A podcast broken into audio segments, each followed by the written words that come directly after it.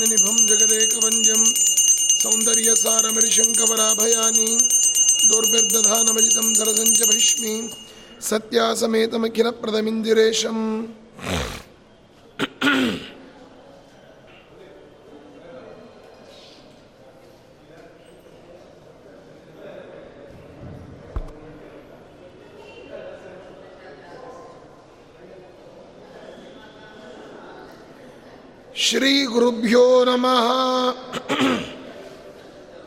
परमगुरुभ्यो नमः। हरिः ॐ जयति हरिरचिन्त्यः सर्वदेवैकवन्द्यः। परमगुरुरभीष्टावाप्तिदः सज्जनानाम् निखिलगुणगणार्णो नित्यनिर्मुक्तदोषः। सरसिजनयनोऽसौ श्रीपतिरमानदो नः। अभ्रमं भङ्गरहितम् अजडं विमलं सदा आनन्दतीर्थमतुलं भजे तापत्रयापहम् तपोविद्याविरक्त्यादिसद्गुणौघाकरानहम् वादिराजगुरून् वन्दे हयग्रीवपदाश्रयान् दुर्वादिध्वान्तरवये वैष्णवेन्दीवरेन्दवे श्रीराघवेन्द्रगुरवे नमो अत्यन्तदयालवे मन्मनोभीष्टवरदं सर्वाभीष्टफलप्रदम् ಪುರಂದರಗುರುಂ ವಂದೇ ದಾಸಶ್ರೇಷ್ಠಂ ದಯಾನಿಧಿಂ ಹರಿವಾಯು ಗುರುಗಳ ಚರಣಾರವಿಂದಗಳಲ್ಲಿ ಭಕ್ತಿಪೂರ್ವಕ ಶಿರಸಾಷ್ಟಾಂಗ ಪ್ರಣಾಮಾಂಜಲಿಗಳನ್ನು ಸಲ್ಲಿಸಿ ಹರಿವಾಯುಗುರುಗಳ ಪರಮಾನುಗ್ರಹದಿಂದ ನಿನ್ನೆ ಪುರಂದರದಾಸರ ಕೆಲವು ಕೀರ್ತನೆಗಳನ್ನು ಚಿಂತನೆ ಮಾಡಿದ್ದೇವೆ. ಇಂದಿನ ದಿನ ಹರಿದಾಸರ ಪುರಂದರದಾಸರ ಮುಂಡಿಗೆಗಳ ಚಿಂತನೆಯನ್ನು ಮಾಡುವ ಸಂಕಲ್ಪವನ್ನು ಮಾಡಿದ್ದೇವೆ. ದಾಸ ಸಾಹಿತ್ಯದಲ್ಲಿ ಕೀರ್ತನೆಗಳು, ಸುಳಾದಿಗಳು, ಉಗಾಭೋಗಗಳು, ಮುಂಡಿಗೆಗಳು, ಬುಡುಬುಡಿಕೆ ಪದಗಳು ಹೀಗೆ ಅನೇಕ ರೀತಿಯಾದ ವಿಸ್ತಾರವಾದ ಸಾಹಿತ್ಯ, ದಾಸ ಸಾಹಿತ್ಯ.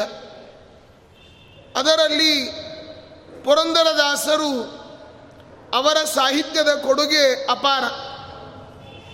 ಈ ಮುಂಡಿಗೆ ಅಂತ ಹೇಳಿದರೆ ದೇವರನ್ನ ನೇರವಾಗಿ ಸ್ತೋತ್ರ ಮಾಡೋದಕ್ಕಿಂತ ಪರೋಕ್ಷವಾಗಿ ಸ್ತೋತ್ರ ಮಾಡತಕ್ಕಂಥದ್ದು ಅರ್ಥಾತ್ ಈ ಡಬಲ್ ಮೀನಿಂಗ್ ಅಂತ ಹೇಳ್ತಾರೆ. ಅಂದರೆ ಆಂತರ್ಯ ಇರುವಂತಹ ಅರ್ಥದಿಂದ ಆ ದೇವರನ್ನು ಸ್ತೋತ್ರ ಮಾಡೋದು.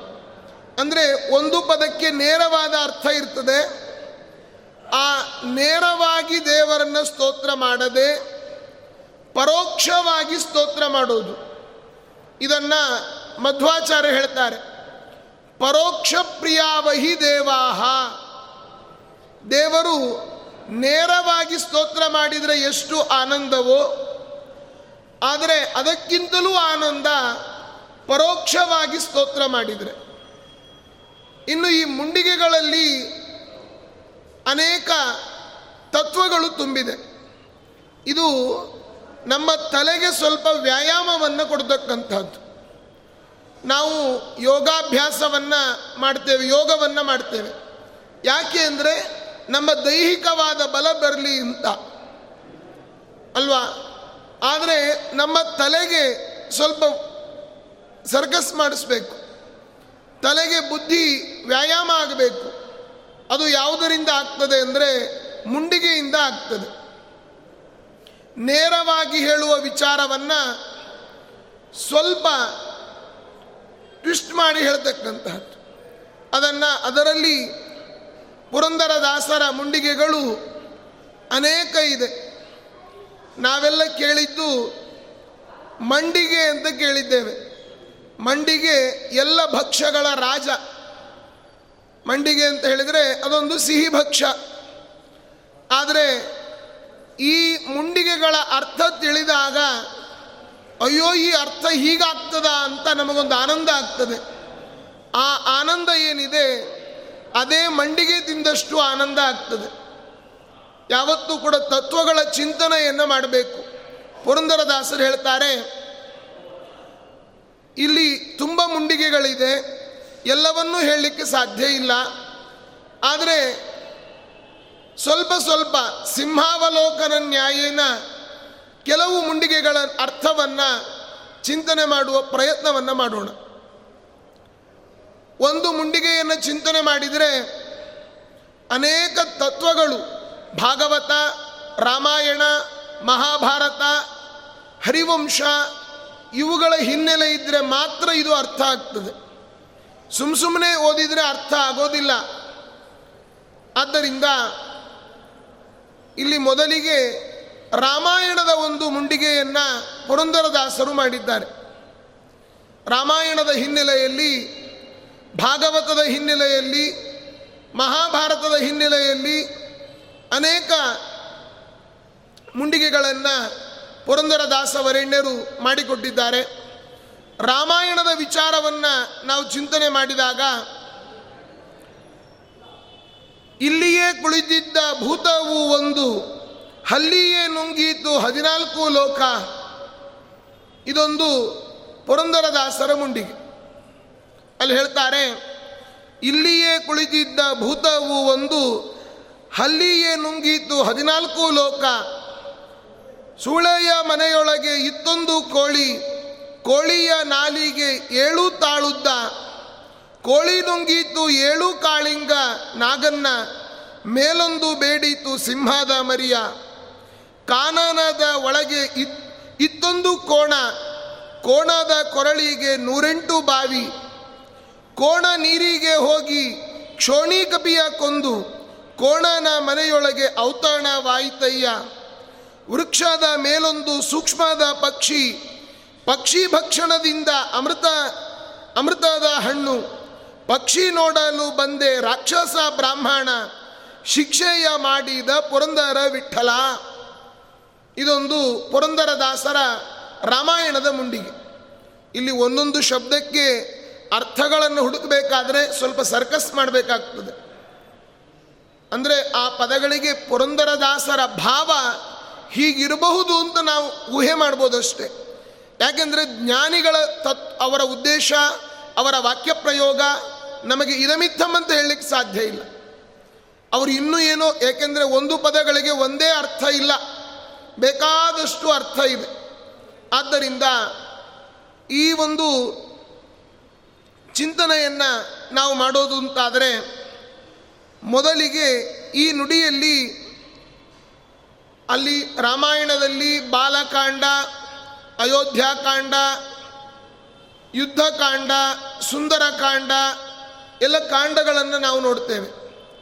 ಇಪ್ಪತ್ತ ನಾಲ್ಕು ಸಾವಿರ ಗ್ರಂಥಾತ್ಮಕವಾದ ರಾಮಾಯಣ, ವಾಲ್ಮೀಕಿಗಳಿಂದ ರಚಿತವಾದ ರಾಮಾಯಣ ಗಾಯತ್ರಿ ಮಂತ್ರದ ಒಂದೊಂದನೇ ಮೊದಲ ಅಕ್ಷರದಿಂದ ಪ್ರತಿ ಸಾವಿರದ ಶ್ಲೋಕಗಳು ಆರಂಭ ಆಗ್ತದೆ. ಭೂರ್ ಓಂ ಭೂರ್ಭುವ ಸ್ವಹ ತತ್ಸವಿದ್ರವರೇಣ್ಯಂ ಭರ್ಗೋ ದೇವಸ್ಯ ಧೀಮಹಿ ಧಿಯೋ ಯೋನ ಪ್ರಚೋದಯಾತ್ ಅನ್ನುವ ನಿಟ್ಟಿನಲ್ಲಿ ಆರಂಭ ಆಗ್ತದೆ. ಯಾವತ್ತೂ ಕೂಡ ರಾಮಾಯಣವನ್ನು ನಾವು ಚಿಂತನೆ ಮಾಡಬೇಕು. ಯಾಕೆ ಅಂತಂದರೆ ನಮ್ಮ ಕಷ್ಟಗಳನ್ನು ನಿವಾರಣೆ ಮಾಡತಕ್ಕಂಥವ್ನು ಯಾರು? ಶ್ರೀರಾಮಚಂದ್ರ.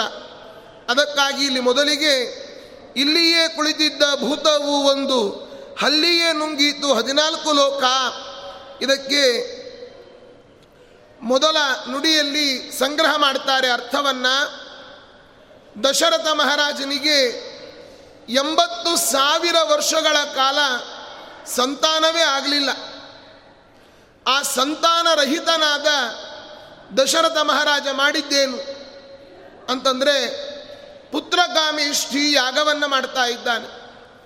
ಆ ಪುತ್ರಗಾಮೇಷ್ಠಿ ಯಾಗವನ್ನು ಮಾಡಿದಾಗ ವಸಿಷ್ಠರ ಮುಖೇನ, ವಸಿಷ್ಠರು ದೇವತೆಗಳ ಪುರೋಹಿತರು ಅವರ ಕಡೆಯಿಂದ ಮಾಡಿಸಿದ ಯಾಗ, ಅದರಿಂದ ಆ ಪುತ್ರಕಾಮೇಷ್ಠಿ ಯಾಗದಿಂದ ನಾಲ್ಕು ಮಕ್ಕಳನ್ನು ಪಡಿತಾ ಇದ್ದಾನೆ. ಅಥಾಭ್ಯವರ್ಧಂಶ್ಚತುರಃ ಕುಮಾರಾ ನೃಪಸ್ಯ ಗೇಹೇ ಪುರುಷೋತ್ತಮಾದ್ಯಾ. ಆ ದಶರಥನ ಮನೆಯಲ್ಲಿ ನಾಲ್ಕು ಜನ ಮಕ್ಕಳು ಪಡೆದಿದ್ದಾನೆ. ಹೀಗೆ ಇದನ್ನು ಒಂದು ಮೂಲದಲ್ಲಿ ಇಟ್ಟುಕೊಂಡು, ವಸುದೇವ ಸುತೋ ನಾಯಂ ನಾಯಂ ಗರ್ಭೇ ವಸತ್ ಪ್ರಭು, ನಾಯಂ ದಶರಥಾಜ್ಜಾತಃ ನಚಾಪಿ ಜಮದಗ್ನಿತಃ. ಒಂದು ನಾವು ತಿಳ್ಕೊಳ್ಬೇಕು, ಮುಖ್ಯವಾಗಿ ಭಗವಂತನಿಗೆ ಯಾವ ಈ ದಶರಥನಲ್ಲಿ ಪರಮಾತ್ಮ ಹುಟ್ಟಲಿಲ್ಲ ಪರಮಾತ್ಮನಿಗೆ ಅವತಾರ ಯಾವತ್ತೂ ಕೂಡ. ಅದನ್ನೇ ಹೇಳಿದರು, ವಸುದೇವ ಸುತೋ ನಾಯಂ. ವಸುದೇವನ ಮಗ ಇವನಲ್ಲ. ನಾಯಂ ಗರ್ಭೇ ವಸತ್ ಪ್ರಭು ಗರ್ಭದಲ್ಲಿ ದೇವರು ವಾಸ ಮಾಡುವವನೂ ಅಲ್ಲ. ನಾಯಂ ದಶರಥಾತ್ ಜಾತಃ. ದಶರಥನಿಂದ ಹುಟ್ಟಿದವನೂ ಅಲ್ಲ. ಕೆಲವರು ತಿಳ್ಕೊಂಡು ಬಿಡ್ತಾರೆ ಏ ದೇವರು, ದಶರಥನಿಂದ ಹುಟ್ಟಿದ ರಾಮ ಅಂತ ಅಲ್ಲ, ಅವತಾರ ಮಾಡಿದ. ನಚಾಪಿ ಜಮದಗ್ನಿತಃ ಆ ಜಮದಗ್ನಿ ಋಷಿಯು ಕೂಡ ಅದೇ ರೀತಿ. ಹೀಗೆ ಇಲ್ಲಿ ಪರಶುರಾಮನು ಕೂಡ ಅದೇ ರೀತಿ ಅಂತ ಅರ್ಥ ಇಟ್ಕೊಳ್ಬೇಕು ಇಲ್ಲಿ ಮೊದಲಿಗೆ ಸ್ವತಂತ್ರವಾಗಿ ಇಲ್ಲಿ ಪರಮಾತ್ಮ ಏಕಮೇವ ಅದ್ವಿತೀಯಂ ಬ್ರಹ್ಮ ಅನ್ನುವ ಜ್ಞಾನ ಮೊದಲಿಗೆ ನಮ್ಮಲ್ಲಿ ದೃಢವಾಗಿರಬೇಕು. ಈ ಮುಂಡಿಗೆಗಳನ್ನೆಲ್ಲ ಅರ್ಥ ಮಾಡ್ಕೊಳ್ಬೇಕಾದ್ರೆ ಮೊದಲಿಗೆ ಮನಸ್ಸಿನಲ್ಲಿ ಹರಿ ಸರ್ವೋತ್ತಮತ್ವ ಜ್ಞಾನ, ವಾಯು ಜೀವೋತ್ತಮತ್ವ ಜ್ಞಾನ ಅದು ದೃಢವಾಗಿರಬೇಕು. ಅದರ ಮೇಲೆ ನಾವು ಸರ್ಕಸ್ ಮಾಡ್ತಾ ಹೋಗಬೇಕಾಗ್ತದೆ. ಅಂದರೆ ಆ ತತ್ವಗಳ ಚಿಂತನೆ, ಕಕ್ಷಾ ತಾರತಮ್ಯದ ಚಿಂತನೆ ನಮಗೆ ಗೊತ್ತಿರಬೇಕು. ಇದನ್ನು ಮೊದಲಿಗೆ ಮೂಲದಲ್ಲಿ ಇಟ್ಟುಕೊಂಡು, ಇಲ್ಲಿಯೇ ಕುಳಿತಿದ್ದ ಭೂತವು ಒಂದು ಹಲ್ಲಿಯೇ ನುಂಗಿತು ಹದಿನಾಲ್ಕು ಲೋಕ ಅಂದರೆ ಏನರ್ಥ? ಅದಕ್ಕೆ ಹೇಳ್ತಾರೆ, ಹಲ್ಲಿ ಹುಳವನ್ನು ನುಂಗುವಂತೆ ನಮ್ಮ ಆಸೆಗಳು ಎಲ್ಲವನ್ನು ಕೂಡ ನುಂಗುತ್ತಾ ಇರ್ತದೆ. ಕಾಮವನ್ನು, ಕಾಮದಿಂದ ನಮ್ಮ ಆಸೆ ಏನಿದೆ, ಸಿಕ್ಕ ಪದಾರ್ಥಗಳೆಲ್ಲ ಇದು ನಂದು ನಂದು ಅಂತ ನುಂಗುತ್ತಾ ಇರ್ತದೆ. ಹಾಗೆ ಹದಿನಾಲ್ಕು ಲೋಕದಲ್ಲಿರ್ತಕ್ಕಂತಹ ವಸ್ತುಗಳು ನಮಗೆ ಸಿಕ್ಕರೂ ಕೂಡ ಅದಕ್ಕೆ ಆಸೆ ಎಂಡಿಂಗ್ ಅಂತ ಇಲ್ಲೇ ಇಲ್ಲ. ಇವತ್ತು ಯಾರಿಗಾದರೂ ಆಸೆ ಸಾಕು ಅಂತ ಇದೆಯಾ? ದಶರಥ ಮಹಾರಾಜನಿಗೂ ಕೂಡ ಎಲ್ಲವನ್ನ ಪಡಿಬೇಕು ಪಡಿಬೇಕು ಅಂತ ಅನ್ನೋದೇ ಒಂದು ದೊಡ್ಡ ಆಸೆ. ಇಲ್ಲಿಯೇ ಕುಳಿತಿದ್ದ ಭೂತ ಅಂದರೆ ನಮ್ಮ ಒಳಗಡೆ ಇರತಕ್ಕಂತಹ ಆಸೆಯ ಮನಸ್ಸು. ಅದನ್ನು ಹಲ್ಲಿ ನುಂಗೋದು ಅಂತಂದ್ರೆ ಏನರ್ಥ ಎಲ್ಲ ಬುದ್ಧಿಯ ಮುಖಾಂತರವಾಗಿ ಜಗತ್ತಿನಲ್ಲಿ ಏನೇನು ಕಾಣ್ತದೋ ಅದೆಲ್ಲ ನಂದು, ನನಗೇ ಇರಲಿ ಅಂತ ನುಂಗುವ ಸ್ವಭಾವ ನಮ್ಮ ಮನಸ್ಸಿನದ್ದು. ನೋಡಿ ಮನಸ್ಸಿಗೆ ಒಂದು ಒಂದು ಸ್ಥಾನವನ್ನು, ಕಾಮಕ್ಕೆ ಒಂದು ಸ್ಥಾನ ಕೊಟ್ಟರು ಇಲ್ಲಿಯೇ ಕುಳಿತಿದ್ದ ಭೂತ ಅಂತ. ಎಲ್ಲ ಕಾಮದ ಪದಾರ್ಥಗಳನ್ನು ಯಾವುದ್ಯಾವುದು ಬಯಸ್ತಾನೋ ಅದೆಲ್ಲವನ್ನು ಕೂಡ ನುಂಗ್ತಾ ಇರ್ತದೆ. ನೀವು ಬೇಕಾದರೆ ಅಂಗಡಿಗೆ ಕರ್ಕೊಂಡು ಹೋಗ್ರಿ. ಮಡದಿಯನ್ನು ಅಥವಾ ಬಂಗಾರದ ಅಂಗಡಿಗೆ ಕರ್ಕೊಂಡು ಹೋಗ್ರಿ. ಯಾವುದು ಬೇಕೋ ತಗೋ ಅಂತಂದರೆ ಇದು ಚೆನ್ನಾಗಿದೆ, ಅದು ಚೆನ್ನಾಗಿದೆ ಅದು ಚೆನ್ನಾಗಿದೆ, ಇದು ಚೆನ್ನಾಗಿ, ಎಲ್ಲ ಚೆನ್ನಾಗೇ ಇರ್ತದೆ. ಅಲ್ವಾ? ನಮ್ಮ ಒಳಗಡೆಯ ಆಸೆಯ ಭೂತ ಎಲ್ಲವನ್ನು ಕೂಡ ನುಂಗುತ್ತಾ ಇರ್ತದೆ. ಇಲ್ಲಿಯೇ ಕುಳಿತಿದ್ದ ಭೂತ ಅಂತಂದರೆ ಭೂತ ಪದಾರ್ಥಗಳನ್ನು ಬಯಸುವ ನಮ್ಮ ಒಳಗಿನ ಏನೊಂದು ಭಾವನೆ ಇದೆ, ಅದನ್ನು ಭೂತ ಅಂತಂದರು. ನಮ್ಮ ಇಡೀ ಜಗತ್ತಿನಲ್ಲಿ ನಮ್ಮ ಮನಸ್ಸು ಯಾವುದನ್ನಾದರೂ ಬೇಡ ಅಂತಂದಿದ್ದೀಯಾ? ನಮ್ಮ ಮನಸ್ಸು ಯಾವುದನ್ನು ಬೇಡ ಅಂತಂದದ್ದಿಲ್ಲೇ ಇಲ್ಲ. ಎಲ್ಲವೂ ನನಗೇ ಇರಲಿ ಅಂತ. ಅಲ್ವಾ? ಹಾಗೆ ಮೊದಲಿಗೆ ಅದನ್ನು ಹೇಳಿದರು. ಇಲ್ಲಿ ಮೊದಲ ಈ ಬಾಲಕಾಂಡದಲ್ಲಿ ಆ ದಶರಥ ಮಾಡಿದ ಕೆಲಸ ಏನು? ಎಲ್ಲವೂ ನನಗೇ ಇರಲಿ ನನಗೇ ಇರಲಿ ಅಂತ ಬಯಸ್ತಾ ಇದ್ದ, ಅದನ್ನು ಸಂಗ್ರಹ ಮಾಡಿದರು. ಆಮೇಲೆ ಆ ನುಡಿ ಆರಂಭದಲ್ಲಿ ಹೇಳ್ತಾರೆ, ಏನಂತ?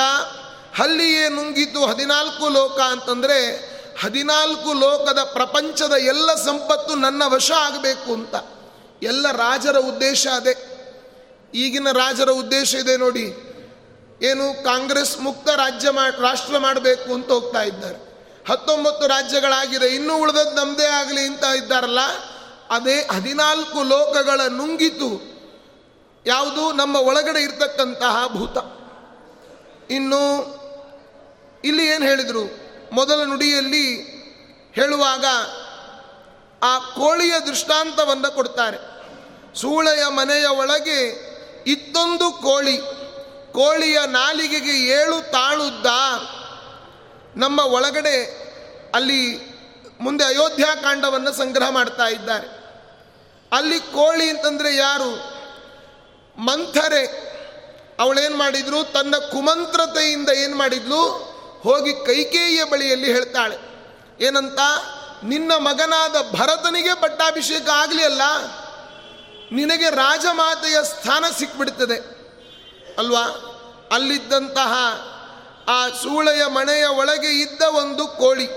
ಇಲ್ಲಿ ಆ ವೇಶ್ಯ ಅಂತ ಹೇಳಿದರೆ ಆ ವಾಕ್ಯವನ್ನು ಪುರಂದರದಾಸರು ಯಾಕೆ ಪ್ರಯೋಗ ಮಾಡಿದರು ಅಂತಂದರೆ, ಅವಳ ಮನಸ್ಸು ಆ ರೀತಿಯಾಗಿತ್ತು. ಮಂಥರೆಯ ಒಳಗಡೆ ಅಲಕ್ಷ್ಮಿಯ ಸನ್ನಿಧಾನ ಇತ್ತು. ಆದ್ದರಿಂದ ಅವಳು ಮನಸ್ಸನ್ನು ಬದಲು ಯಾರ್ಯಾರು ಮಾಡ್ತಾರೋ, ನಾನೆನ್ನೆ ಹೇಳಿದೆ, ಕೇಶವೇಶು ಅನ್ಯಥಾ ಬುದ್ಧಿ ಶೈವ ಸ್ತ್ರೀ ಸಂಪ್ರಕೀರ್ತಿತ ಅಂತ ಶ್ರೀಮದ್ ಆಚಾರ್ಯರು ಭಾಗವತ ತಾತ್ಪರ್ಯದಲ್ಲಿ ತಿಳಿಸಿದ್ದಾರೆ. ಅಲ್ವಾ? ಆ ವೇಶ್ಯಾವಾಟಿಕೆಯನ್ನು ಮಾಡುವ ಮನಸ್ಸು ಹೇಗಿತ್ತೋ ಆ ರೀತಿಯಾಗಿ ಆ ಮಂಥರೆಯ ಕುಮಂತ್ರತನ ಅದಕ್ಕೆ ಅವಳು ಬಂದು ಏನು ಕೈಕೇಯಿಗೆ ಹೇಳಿದ್ಲು ಏನಂತ? ನೀನಿಲ್ಲ, ಇದೆಯೊಂದು ಕೋಳಿ, ಮಂಥರೆ ಅನ್ನುವ ಕೋಳಿ. ಅವಳು ಬಂದು, ಇದೆಲ್ಲವೂ ನಿನಗೇ ಇದ್ದು ಬಿಡಲಿ, ನೀನೇ ರಾಜಮಾತೆಯ ಒಂದು ದೊಡ್ಡದಾಗಿರ್ತಕ್ಕಂಥ ಪದವಿಗೆ ಹೋಗಿಬಿಡ್ತಿ. ಪೂರ್ವಂ ಕ್ಷೀರಾಬ್ದಿ ಜಾತ, ಕಥಮಪಿ ತಪಸೈವಾಪ್ಸಿತಂ ಪ್ರಯಾತ ಅಂತ ತಾತ್ಪರ್ಯ ನಿರ್ಣಯದಲ್ಲಿ ಆ ಮಂಥರೆಯನ್ನ ಆ ಸ್ಥಾನದಲ್ಲಿ ಹೋಲಿಸಿದ್ದಾರೆ ಮಧ್ವಾಚಾರ್ಯರು. ಆದ್ದರಿಂದ ಅವಳು ಈ ಸಮುದ್ರ ಮಥನ ಆಗಬೇಕಾದ್ರೆ ಹುಟ್ಟಿದ ಅಲಕ್ಷ್ಮಿಯವಳು. ಅವಳ ಒಂದು ಹೇಳುವಿಕೆಯಿಂದ ಏನಾಯಿತು? ಆ ಮನೆಯಲ್ಲಿರುವ ಕೋಳಿ, ಜಂಬದ ಕೋಳಿಯವಳು. ಯಾರು ಮಂಥರೆ ನಿನಗೆ ಇದು ಬಿಡಲಿ ಈ ಸ್ಥಾನ. ಯಾಕೆ ಮಾಡ್ತೀನಿ ಇದನ್ನೇ? ಇದನ್ಯಾಕೆ ಬಿಡ್ತೀಯ ಅಂತ ಕೇಳಿದ್ಲು. ಕೋಳಿಯ ನಾಲಿಗೆ ಏಳು ತಾಳುದ್ದ. ಸುಮಾರು ಏಳುನೂರು ವರ್ಷದ ಹಿಂದೆ ಆ ದೇವತೆಗಳು ದೈತ್ಯರು ಸೇರಿ ಸಂಗ್ರಾಮವನ್ನು ಮಾಡಿರ್ತಕ್ಕಂಥದ್ದು. ಆಗ ಆ ಕೋಳಿಯ ಏಳುನೂರು ವರ್ಷವನ್ನು ಏಳು ತಾಳುದ್ದ ಕೋಳಿಯ ನಾಲಿಗೆ ಅಂದರು. ಅಂದರೆ ಅವತ್ತಿನಿಂದಲೂ ಅವಳು ಕಾಯ್ತಾನೇ ಇದ್ಲು. ಯಾವಾಗ ಅವಕಾಶ ಸಿಗ್ತದೆ, ಯಾವಾಗ ಇದನ್ನು ತಪ್ಪಿಸೋಣ ಆ ಅಲಕ್ಷ್ಮಿಯ ಅವತಾರ ಆದ ಉದ್ದೇಶವೇ ಅದಕ್ಕೆ. ದೇವತಾ ಕಾರ್ಯವನ್ನು ಏನಾದರೂ ಮಾಡಿ ತಪ್ಪಿಸಿಬಿಡಬೇಕು. ಈ ಕೆಲವರು ಹಾಗೆ ಉತ್ಸವ ಎಲ್ಲ ನಡೆದಾಗ ಬೇಕು ಬೇಕು ಅಂತ ಗಾಡಿ ಅಡ್ಡ ನಿಲ್ಲಿಸ್ಬಿಡೋದು, ಅಥವಾ ಪರ್ಮಿಷನ್ ಕೊಡಿಸದೇ ಇರೋದು, ಏನೋ ಗದ್ದಲ ಎಬ್ಬಿಸ್ಬಿಡೋದು, ಇದನ್ನೆಲ್ಲ ಮಾಡ್ತಾ ಇರ್ತಾರೆ. ಆ ರೀತಿಯಲ್ಲಿ ಇವಳು ಕೂಡ, ಅಂದರೆ ಅವರಿಗೆ ಕೆಲಸವೇ ಅದು. ಒಳ್ಳೆಯ ಕೆಲಸ ಆಗಲಿಕ್ಕಿದ್ರೆ ಅದನ್ನು ಹಾಳು ಮಾಡೋದು, ಕಲ್ಲು ಹಾಕೋದೇ ಕೆಲಸ. ಹಾಗೆ ಅಂತಹ ಆ ಕೋಳಿ ಅವಳನ್ನು ವೇಷಿ ಅಂತಲೂ ಕೂಡ ತಿಳಿಸಿದ್ದಾರೆ. ಏಳು ತಾಳುದ್ದ ಅಂದರೆ ಏಳುನೂರು ವರ್ಷದಿಂದ ಅದರ ಹಿಂದೆ ಅದು ಆ ಸಂಗ್ರಾಮ ಆಗಬೇಕು ಅಂತ ಇದ್ದಂತಹ ಸಂದರ್ಭ. ಆ ಆ ಸಂದರ್ಭದಲ್ಲಿ ಆ ಕೋಳಿ ನುಂಗಿತು ಏಳು ಕಾಳಿಂಗ ನಾಗನ್ನ. ಅಂದರೆ ಆ ಕೋಳಿ ನಾಗನನ್ನು ನುಂಗಿತು ಅಂದ್ರೆ ಏನರ್ಥ? ಅಲ್ಲಿ ಆ ಕೈಕೇಯಿ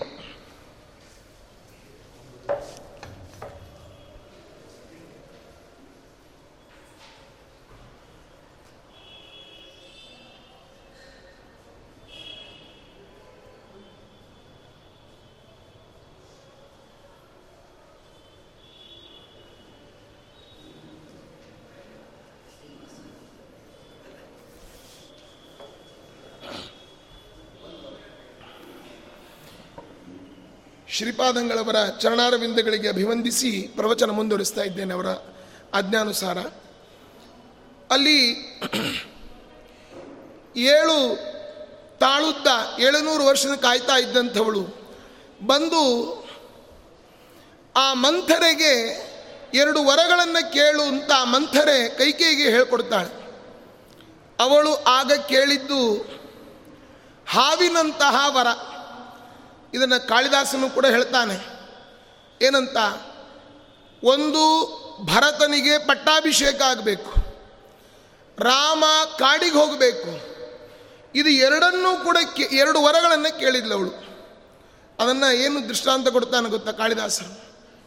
ಉದ್ವವಾಮ ಇವೋ ರಗವು ಎರಡು ವಿಷದ ಹಾವುಗಳನ್ನು ವಾಂತಿ ಮಾಡಿದ್ಲೋ ಏನೋ ಅಂತಾನೆ. ಹಾಗೆ ಇಲ್ಲಿ ಹೇಳ್ತಾರೆ.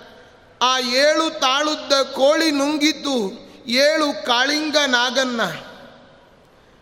ಕೋಳಿ ನುಂಗಿದ್ದು ಏಳು ಏಳು ಕಾಳಿಂಗನನ್ನ ಅಂತ ಹೇಳಿದ್ರೆ, ಅಲ್ಲಿ ಅಮಾತ್ಯ ಸುಹೃದ್ ಬೊಕ್ಕಸ, ರಾಷ್ಟ್ರ, ದುರ್ಗ ಮತ್ತು ಸೈನ್ಯ ಏಳು ಅಂಗಗಳು, ಅಂದರೆ ಈ ರಾಜ್ಯಾಂಗ ಅಂತ ಹೇಳ್ತಾರೆ. ಶಾಸಕಾಂಗ, ರಾಜ್ಯಾಂಗ ಅಂತ ಬೇರೆ ಬೇರೆ ಅಂಗಗಳು ಇರ್ತವೆ. ಆ ಏಳು ಅಂಗಗಳಿಗೆ ಒಡೆಯನಾಗಿದ್ದ ದಶರಥ. ಕೋಳಿ ನುಂಗಿದ್ದು ಏಳು ಕಾಳಿಂಗ ನಾಗನ್ನ ಅಂದರೆ ಆ ಎಲ್ಲದಕ್ಕೂ ಅಧಿಕಾರಿಯಾದ ದಶರಥನನ್ನೇ ನುಂಗಿಬಿಡ್ತು.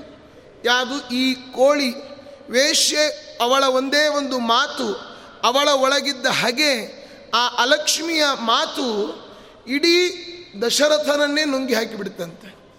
ನೋಡಿ, ಅದನ್ನು ಸಂಗ್ರಹ ಮಾಡ್ತಾರೆ. ಆದ್ದರಿಂದ ದಶರಥನನ್ನೇ ನುಂಗಿ ಹಾಕ್ತು. ಇದೇ ಇಡೀ ರಾಮಾಯಣಕ್ಕೆ ಮೂಲ ಆಯಿತು ಮೊದಲು.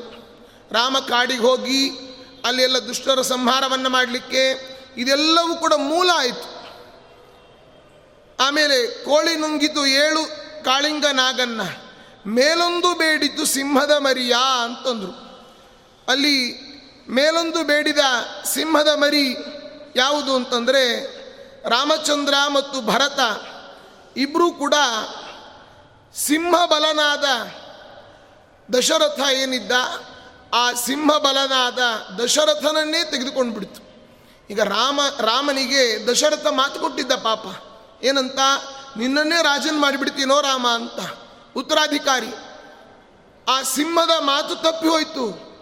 ಆಗ ಅದು ಬಲಿ, ಮೇಲೊಂದು ಸಿಂಹದ ಮರಿ, ಯಾರು? ಸಿಂಹದ ಮರಿ ಅಂದರೆ ಶ್ರೀರಾಮಚಂದ್ರನೇ. ಹೀಗಾಗಿ ಅದನ್ನು ಕೂಡ ಇಲ್ಲಿ ದೃಷ್ಟಾಂತವನ್ನಾಗಿ ಕೊಡ್ತಾರೆ. ಇನ್ನು ಕಾನದ ಒಳಗೆ ಇತ್ತೊಂದು ಕೋಣ. ಕೋಣದ ಕೊರಳಿಗೆ ನೂರೆಂಟು ಬಾವಿ. ಇದರಲ್ಲಿ ಅರಣ್ಯಕಾಂಡ. ಅರಣ್ಯಕಾಂಡದಲ್ಲಿ ಹೇಳ್ತಾ, ಕಾನನ ಒಳಗೆ ಇರುವುದು ಒಂದು ಕೋಳಿ, ಒಂದು ಕೋಣ. ಯಾರು ಅಂತಂದರೆ, ಕಾಡಿನಲ್ಲಿ ಮನುಷ್ಯರು ಎಲ್ಲೇ ಬಂದರೂ ಕೂಡ ಅವರ ವಾಸನೆಯನ್ನು ಹಿಡಿತಾ ಇದ್ಲು ಶೂರ್ಪನಕ. ಅವಳ ಅಲ್ಲಿ ರಾವಣ ಒಮ್ಮೆ ಕೊಲ್ಲಬೇಕಾದ್ರೆ ಯುದ್ಧದಲ್ಲಿ ಯಾರು ಅಂತ ಗೊತ್ತಾಗಿರಲಿಲ್ಲ. ಶೂರ್ಪನಕಿ ಗಂಡನ ಕೊಂದುಬಿಟ್ಟಿದ್ದ. ಅವಳು ಪಾಪ ಮನೆಯಲ್ಲೇ ಇದ್ಲು, ಕೇಳ್ತಾ ಇದ್ಲಂತೆ ವರವನ್ನು, ನನಗೇನು ಮಾಡಲಿ, ನಾನು ಗಂಡ ಇಲ್ಲ, ಏನು ಮಾಡಲಿ? ಅಂತ. ಯಾರು ನಿನಗೆ ಚೆನ್ನಾಗಿ ಕಾಣ್ತಾರೋ ಅವ್ರ ಹತ್ರ ಹೋಗ್ಬಿಡು ಅಂತ ವರ ಕೊಟ್ಟಿದ್ದ ರಾವಣ. ಹಾಗೆ ಯಾರ್ಯಾರು ಮನಸ್, ಮನುಷ್ಯರ ವಾಸನೆ ಬಂದು ಕೂಡಲೇ ಓಡ್ತಾ ಇದ್ಲಂತೆ ಅವಳು. ಅವಳು ಕಾಡಲ್ಲಿ ಇದ್ಲು. ಶೂರ್ಪನಕ್ಕಿ. ಅವಳ ಒಂದು ಮೂಗನ್ನ ಧ್ವಸ್ತಕರ್ಣಾಂ ವಿಘೋಣಾಂಶ್ಚ ಕಾರಯಾಮಾಂಶ್ಚ ರಾಕ್ಷಸೀಂ. ಲಂಕೇಶ ಭಗಿನೀಂ ರಾಮು ಅಂತಲ್ಲಿ ಹೇಳ್ತಾರೆ ಮಣಿಮಂಜರಿಯಲ್ಲಿ. ಅವಳ ಒಂದು ಮೂಗನ್ನ ಕಿವಿಯನ್ನು ಎರಡನ್ನೂ ಕತ್ತರಿಸಿ ಹಾಕಿಬಿಟ್ರಂತೆ. ಆ ಕಾಡಿನ ಮಧ್ಯದಲ್ಲಿ ಕಾನನದೊಳಗೆ ಇರುವುದೊಂದು ಆ ಕೋಣಿ, ಕೋಣ, ಅದನ್ನು ಸಂಹಾರ ಮಾಡಿದರು. ಅಷ್ಟೇ ಅಲ್ಲ ತ್ರಿಶಿರಸ್ ಅಂತ ಇದ್ದ ಅವನ ಸೈನ್ಯದ ಸಹಾಯವೂ ಕೂಡ ಇತ್ತು. ಅವನ ಸಂಹಾರವನ್ನು ಕೂಡ ಮಾಡಿದ್ದಾರೆ. ಅವತ್ತಿನಿಂದ ಆರಂಭ ಆಗಿದ್ದು ಅವರೆಲ್ಲ ಬುರ್ಕ ಹಾಕ್ಕೊಳ್ಳಿಕ್ಕೆ. ಎಲ್ಲ ಬುರ್ಕ ಹಾಕ್ಕೊಳ್ತಾರಲ್ಲ ಮುಸ್ಲಿಮರು, ಅದು ಆರಂಭ ಆಗಿದ್ದು ಶೂರ್ಪನಕ್ಕಿ ಕಾಲದಿಂದ ಆರಂಭ ಆದದ್ದು. ಯಾಕೆಂದರೆ ಮೂಗು ಕಿವಿ ಹೋಗಿಬಿಟ್ರೆ ಯಾರು ತಾನೇ ಚೆನ್ನಾಗಿ ಕಾಣ್ತಾರೆ ಹೇಳಿ. ಇರೋದೇ ಮೂಗು ಮತ್ತು ಕಿವಿ ಇತ್ಯಾದಿಗಳೆಲ್ಲ ಬೇಕು. ಆದ್ದರಿಂದ ಅವರ ಕಾಲದಲ್ಲಿಯೇ ಆ ರೀತಿಯಾಗಿ ಆದದ್ದು ಇನ್ನು ಮನ್ನೊಂದು ನಾವೆಲ್ಲ ಸುದ್ದಿವಾಹಿನಿಯಲ್ಲಿ ನೋಡಬೇಕಾದ್ರೆ ಯಾರೋ ರಿಸರ್ಚ್ ಮಾಡಿದ್ದಾರೆ. ಅವರು ಕೂಡ ಶುಕ್ರಾಚಾರ್ಯರ ಪಂಗಡದಲ್ಲೇ ಬಂದವರು ಅಂತ. ಯಾರು ಆ ಮುಸ್ಲಿಮ ಮುಸ್ಲಿಮರೇನಿದ್ದಾರೆ? ಅದಕ್ಕೆ ಅವರಿಗೆ ಶುಕ್ರವಾರವೇ ಪ್ರಧಾನ. ಶುಕ್ರಿಯ ಶುಕ್ರಿಯ ಅಂತಿರ್ತಾರೆ ಅವರು ಯಾವಾಗಲೂ ಕೂಡ. ಶುಕ್ರವಾರ ಅವರಿಗೂ ಪ್ರಧಾನ. ಆದ್ದರಿಂದ ಅವರ ಒಂದು ಪರಂಪರೆ ಅಂತ ಇಟ್ಕೊಳ್ಳೋಣ. ಹಾಗೆ ಆ ಶೂರ್ಪನಕ್ಕಿ ತಾನು ಮದುವೆ ಆಗಲಿಕ್ಕೆ ನೂರು ಅವಕಾಶ ಇತ್ತು.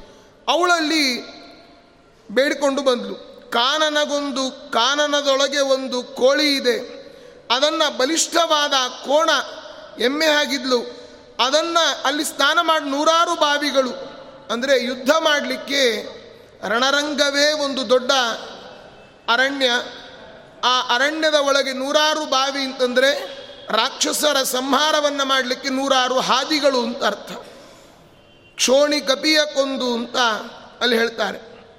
ಇನ್ನು ಆ ದೊಣ್ಣನ ಮನೆಯ ಒಳಗೆ ಔತಣ, ಕೋಣನ ಮನೆಯೊಳಗೆ ಔತಣವಾಯಿತಯ್ಯ.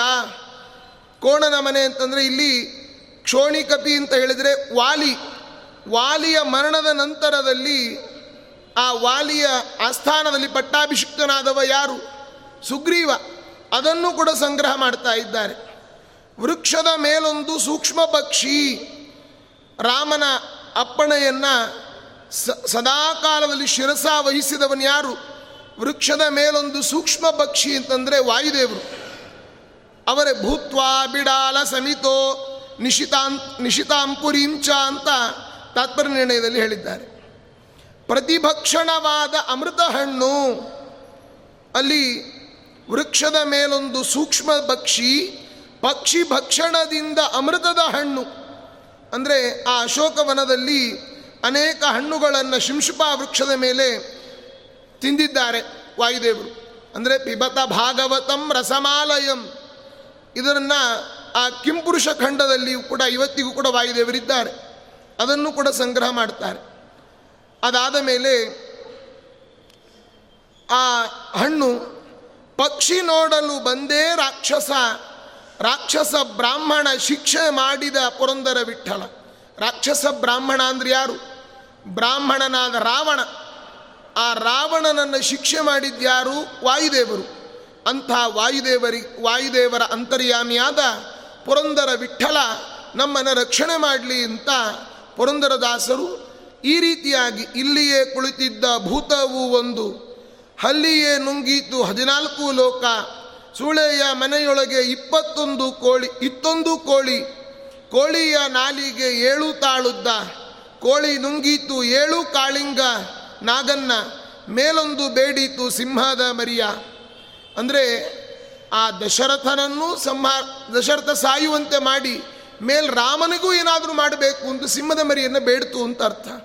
ಕಾನನದ ಒಳಗೆ ಇಪ್ಪತ್ತೊಂದು, ಇತ್ತೊಂದು ಕೋಣ ಕೋಣದ ಕೊರಳಿಗೆ ನೂರೆಂಟು ಬಾವಿ, ಕೋಣ ನೀರಿಗೆ ಹೋಗಿ ಕ್ಷೋಣಿ ಕಪಿಯ ಕೊಂದು, ಕೋಣನ ಮನೆಯೊಳಗೆ ಔತಣ ವಾಯ್ತಯ್ಯ ಅಂದರೆ ಆ ವಾಲಿಯ ಸಂಹಾರವನ್ನು ಮಾಡಿ, ಆ ವಾಲಿಯ ಸಿಂಹಾಸನದಲ್ಲಿ ಸುಗ್ರೀವನನ್ನು ಕೂಡಿಸಿ ಬಂದಿದ್ದಾರೆ.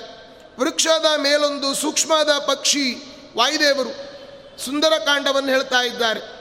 ಅಲ್ಲಿ ಪ್ರತಿಭಕ್ಷಣದಿಂದ ಅಮೃತ ಹಣ್ಣು ಪಕ್ಷಿ, ಅದನ್ನು ಹಣ್ಣನ್ನು ತಿಂದಾಗ ಪ್ರತಿಯೊಂದು ಹಣ್ಣು ಕೂಡ ಅಮೃತಮಯವಾಗಿರ್ತಕ್ಕಂಥದ್ದು. ಬಂದೆ ರಾಕ್ಷಸ ಬ್ರಾಹ್ಮಣ ಶಿಕ್ಷೆಯ ಮಾಡಿದ ಪುರಂದರ ವಿಠಲ. ಅಂದರೆ ಆ ಪಕ್ಷಿ, ಅಂದರೆ ವಾಯುದೇವರು ಆ ರಾವಣನ ಮುಖಕ್ಕೆ ಒಂದು ಏಟು ಹೊಡೆದ್ರಂತೆ. ಮುಷ್ಟಿ ಪ್ರಹಾರಂ ದಶಕಾಯ ಸೀತಾ ಸಂತರ್ಜನಾಗ್ರ್ಯೋತ್ತರಮೇಶಕೋದಾತ್ ಆ, ಅಂದರೆ ಯಾಕೆ ಹೊಡೆದ್ರು ಅಂದರೆ ನನ್ನ ಒಡೆಯನಾದ ಶ್ರೀರಾಮಚಂದ್ರನ ಏಟ್ ಹೇಗಿರ್ಬೋದು? ಅವನ ದೂತನಾದ ರಾ, ರಾಮದೂತ ನಾನು ನನ್ನ ಹೊಡೆತವೇ ಈ ರೀತಿ ಇದ್ದಾಗ ಇನ್ನು ನನ್ನ ಒಡೆಯನ ಏಟ್ ಹೇಗಿರಬೇಕು? ಒಂದು ಸ್ಯಾಂಪಲ್ ತಗೋ ಅಂದ್ರಂತೆ. ಹಾಗೆ ಇದಿಷ್ಟು ರಾಮಾಯಣದ ವಿಚಾರಗಳನ್ನು ಬೇರೆ ಬೇರೆ ಪದಗಳಿಂದ ಸಂಗ್ರಹವನ್ನು ಮಾಡ್ತಾ ಇದ್ದಾರೆ ಪುರಂದರದಾಸರು. ಹೀಗೆ ಈ ವಿಚಾರಗಳನ್ನು ಎಲ್ಲ ತಿಳಿಸ್ತಾ ಇನ್ನು ಹೇಳಿದರು, ಊರ ದೇವರ ಮಾಡಬೇಕಣ್ಣ. ಪದ್ಯಗಳು ತುಂಬ ವಿಸ್ತಾರವಾಗಿದೆ. ಆದರೂ ಅದರ ತತ್ವವನ್ನು ತಿಳ್ಕೊಳ್ಳೋಣ. ಊರ ದೇವರ ಮಾಡಬೇಕಣ್ಣ ಅಂದ್ರೆ ಅರ್ಥ? ಇಡೀ ಊರಿನಲ್ಲಿ ದೇವರನ್ನು ಮಾಡಬೇಕು ಅಂತ ಅರ್ಥನ? ಅಲ್ಲ, ಊರ ಒಳಗಿನ ಗ್ರಾಮ ದೇವತೆಯ ಆಚರಣೆಯನ್ನು, ಆ ಅನುಷ್ಠಾನವನ್ನು ಕೂಡ ನಾವು ಅನುಗ್ರಹವನ್ನು ಪಡ್ಕೊಳ್ಬೇಕು ಅಂತ ಅರ್ಥ. ಊರ ದೇವರ ಮಾಡಬೇಕಣ್ಣ, ತನ್ನೊಳಗೆ ತಾನೇ ಊರ ದೇವರ ಮಾಡಿರಿಂದು ಸಾರುತ್ತಿವೆ ಶ್ರುತಿ ಸ್ಮೃತಿಗಳು ದ್ವಾರ ಒಂಬತ್ತು ಮುಚ್ಚಿ ನಿಲ್ಲಿಸಿ ಭ್ರೂ ಮಧ್ಯದೊಳಗೆ ಅಂತ ಅಲ್ಲಿ ಅನುಪಲ್ಲವಿಯಲ್ಲಿ ಹೇಳ್ತಾರೆ. ಅಂದರೆ ನಮ್ಮ ಹೃದಯದ ಒಳಗಡೆ ಊರ ದೇವರು ಅಂತಂದರೆ ಗ್ರಾಮ ದೇವತೆ ಅಂತ ಅರ್ಥ. ನಮ್ಮ ದೇಹವೇ ಒಂದು ದೊಡ್ಡ ಗ್ರಾಮ. ಇದರ ಒಳಗಡೆ ದೇವರ ಆರಾಧನೆಯನ್ನು ನಮ್ಮ ಹೃದಯದಲ್ಲಿ ಎಂಟು ದಳದ ಕಮಲದ ಒಳಗಡೆ ಆ ಪರಮಾತ್ಮನ ಉಪಾಸನೆಯನ್ನು ಮಾಡಬೇಕು. ದ್ವಾರ ಒಂಬತ್ತು ಮುಚ್ಚಿ ನಿಲ್ಲಿಸಿ ಭೂಮಧ್ಯದೊಳಗೆ ನಮ್ಮ ಒಳಗಡೆ ಇರ್ತಕ್ಕಂತಹ ಒಂಬತ್ತು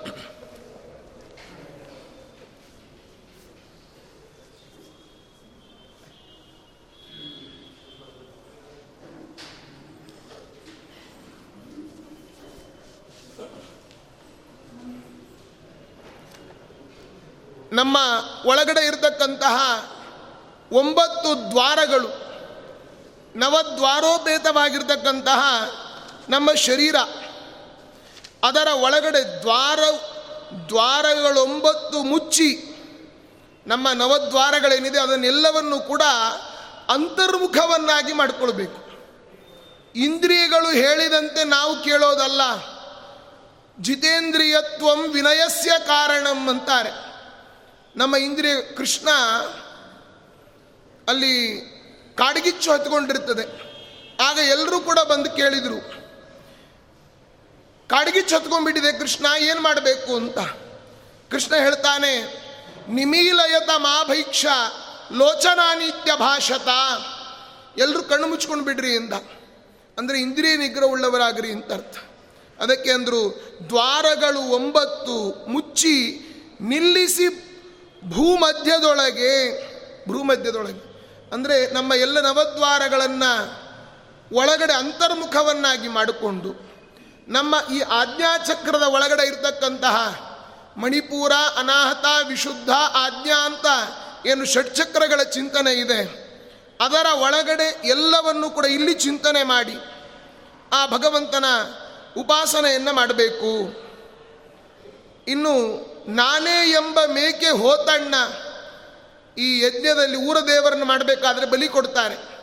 ಬಲಿ ಯಾವುದು ಅಂತಂದರೆ, ನಾನೇ ಎಂಬ ಮೇಕೆ ಹೋತಣ್ಣ. ಹೋತ ಅಂತಂದರೆ ಮೇಕೆ. ಅದನ್ನು ಬಲಿ ಕೊಡಬೇಕಂತೆ ನಮ್ಮ ಆ ಊರ ದೇವರನ್ನು ಮಾಡಬೇಕಾದ್ರೆ. ಕಷ್ಟ ತರ್ಕವೆಂಬ ಕುರಿಯಣ್ಣ. ಈ ಸಂಸಾರವೇ ಒಂದು ಕಷ್ಟ ತರ್ಕ. ತರ್ಕಕ್ಕೆ ನಿಲುಕದೇ ಇರತಕ್ಕಂತಹ ಸಂಸಾರ. ಅದನ್ನೂ ಬಲಿ ಕೊಡಬೇಕು ನಾವು. ನಾನೇ ನಾನು ನಾನು ಅನ್ನತಕ್ಕಂಥ ಅಹಂಕಾರ. ನಾಳೆ ನೋಡೋಣ, ಎನ್ನ ಬೇಡಣ್ಣ. ಏನೇ ಕೆಲಸಗಳನ್ನು ಮಾಡಬೇಕಾದ್ರೆ, ಒಳ್ಳೆ ಕಾರ್ಯಗಳನ್ನು ಮಾಡಬೇಕಾದ್ರೆ ನಾಳೆ ಮಾಡಿದ್ರಾಯಿತು ಅಂತಂದು ಬಿಡ್ತೇವೆ. ಅಲ್ಲ, ಇವತ್ತೇ ಮಾಡಬೇಕು ಅಂತಂತಾರೆ. ಹೀಗಾಗಿ, ಈ ಗಾಳಿ ದೀಪ ಸ್ಥಿರವಲ್ಲ, ವಾದರಾಜರು ಕೂಡ ತಿಳಿಸಿದ್ದಾರೆ ಅದನ್ನು. ಹಾಗೆ, ಆದ್ದರಿಂದ ಇಂತಹ ಊರದೇವರ ಮಾಡಬೇಕಣ್ಣ ಅಂತ ಆ ಒಂದು ಪದ್ ಮುಂಡಿಗೆಯಲ್ಲಿ ಪುರಂದರದಾಸರು ತಿಳಿಸ್ತಾರೆ. ಆಮೇಲೆ ಒಮ್ಮೆ ಲಕ್ಷ್ಮೀದೇವಿಯನ್ನು ಪುರಂದರದಾಸರು ಕೇಳ್ತಾರೆ. ಏನಂತ? ಇದೆಲ್ಲ ನಿಮಗೆ ಪರಿಚಯ ಇರೋ ಪದ್ಯ. ಏನು ಮರುಳಾದೆಯಮ್ಮ?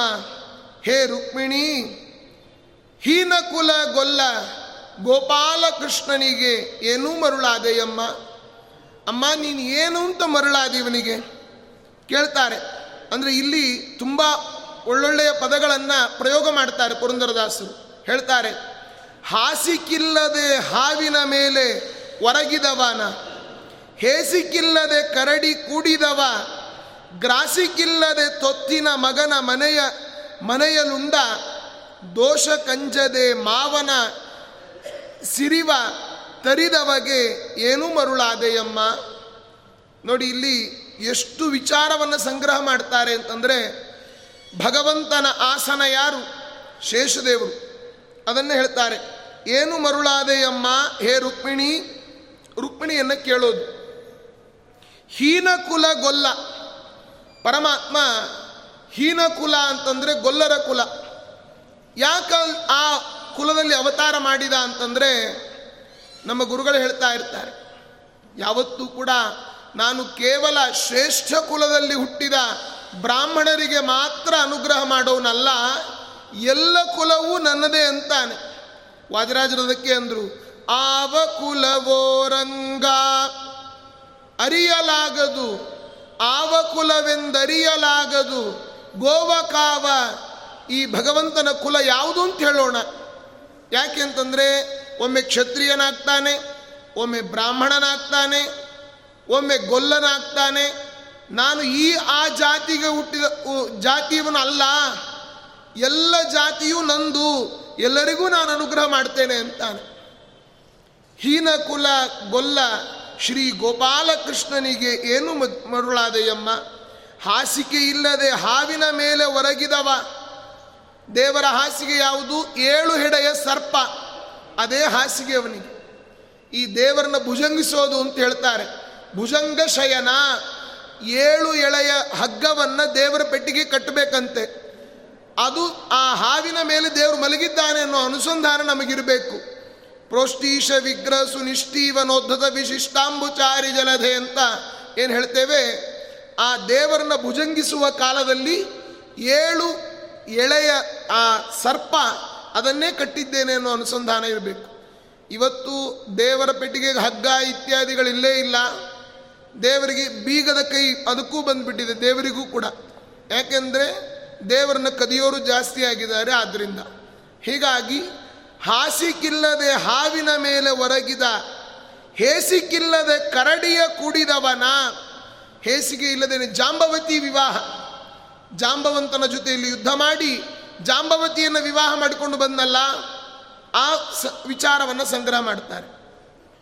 ತೊತ್ತಿ ಮಗನ ಮನೆಯಲುಂಡ ಭಗವಂತ ಅನೇಕ ಅವನಿಗೆ ಯಾವತ್ತೂ ಕೂಡ ನಾಚಿಕೆ ಅಂತನ್ನೋದು ಭಗವಂತನಿಗೆ ಇಲ್ಲವೇ ಇಲ್ಲ. ಅಲ್ಲಿ ವಿದುರನ ಮನೆಯಲ್ಲಿ ಭಗವಂತ ಸ್ವೀಕಾರ ಮಾಡಿ ಬಂದಿದ್ದಾನೆ ಆಹಾರವನ್ನು.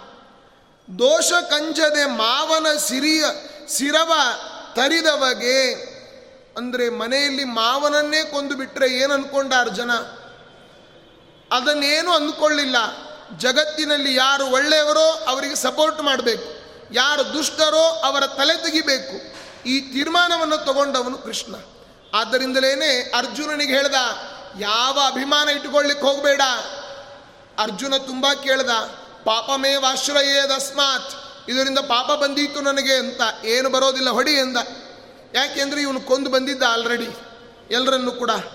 ಹೀಗಾಗಿ ಆ ದೋಷಕ್ಕೆ ಅಂಜದೆ ಮಾವನ ಶಿರವ ತರಿದವಗೆ ಕುಂದ ಗೋಲಕರ ಮನೆಯ ಕುಲದೈವ, ಈ ಭಗವಂತ ಎಂಥವನು ಅಂತಂದರೆ, ಪಾಂಡುರಾಜ ಬದುಕಿದಾಗಲೇನೆ ಯಮಧರ್ಮರಾಜ ಆ ಎಲ್ಲರನ್ನೂ ಕೂಡ ಒಂದೊಂದು ರೀತಿಯಲ್ಲಿ ಅವತಾರ ಮಾಡಲಿಕ್ಕೆ ಭಗವಂತನೇ ಪ್ರಚೋದನೆಯನ್ನು ಕೊಟ್ಟವ.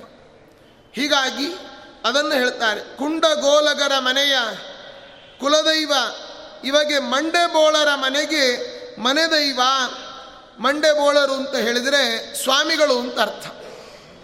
ಯಾಕೆಂದರೆ ತಲೆ ಬೋಳಿಸದೇನೆ ಸ್ವಾಮಿಗಳಾಗಲಿಕ್ಕೆ ಸಾಧ್ಯವೇ ಇಲ್ಲ. ಮಂಡೆ ಬೋಳರ ಮನೆಗೆ ಮನೆ ದೈವ, ಮಧ್ವಾಚಾರ್ಯರು, ಶ್ರೀಪಾದರಾಜರು, ವ್ಯಾಸರಾಜರು, ರಾಘವೇಂದ್ರ ಸ್ವಾಮಿಗಳು ಎಲ್ಲರಿಗೂ ಕೂಡ ಉಪಾಸ್ಯ ಮೂರ್ತಿ ಯಾರು? ಶ್ರೀಕೃಷ್ಣ ಪರಮಾತ್ಮನೇ. ಮಂಡೆ ಬೋಳರ ಮನೆಯ ಮನದೈವ ಹಿಂಡು ಗೊಲ್ಲರ ಮನೆಯ, ಹಿಂಡು ಗೊಲ್ಲರ ಬ, ಬಳಗದ, ಒಳಗೆಲ್ಲ ಆ ಗೋಪಾಲಕರ ಮನೆಯಲ್ಲಿ ಯಾರು ಎಲ್ಲರಿಗೂ ಕೂಡ ಪ್ರಿಯ ಕೃಷ್ಣ ಪರಮಾತ್ಮನೇ, ಎಲ್ಲ ಗೋಪಾಲ ಸ್ತ್ರೀಯರು ಕೂಡ ಇವನೇ ನಮ್ಮ ದೇವರು ಅಂತ ಇದ್ರು. ಒಬ್ಬರಲ್ಲಿ ಬೆಳೆದ, ಮತ್ತೊಬ್ಬರಲ್ಲಿ ಪರಮಾತ್ಮ ಅವತಾರ ಮಾಡಿದ್ದು ಇಲ್ಲಿ ಮಥುರಾಪಟ್ಟಣದಲ್ಲಿ, ಬೆಳೆದದ್ದು ನಂದ ಗೋಕುಲದಲ್ಲಿ ಆದರೆ ಒಬ್ಬರಿಗೂ ಮಗನಲ್ಲ ಜಗದೊಳಗೆ. ಪರಮಾತ್ಮ ಯಾರ ಮಗ? ಯಾರ ಮಗನೂ ಅಲ್ಲ. ಅದಕ್ಕೆ ವಾದರಾಜರಂತಾರೆ.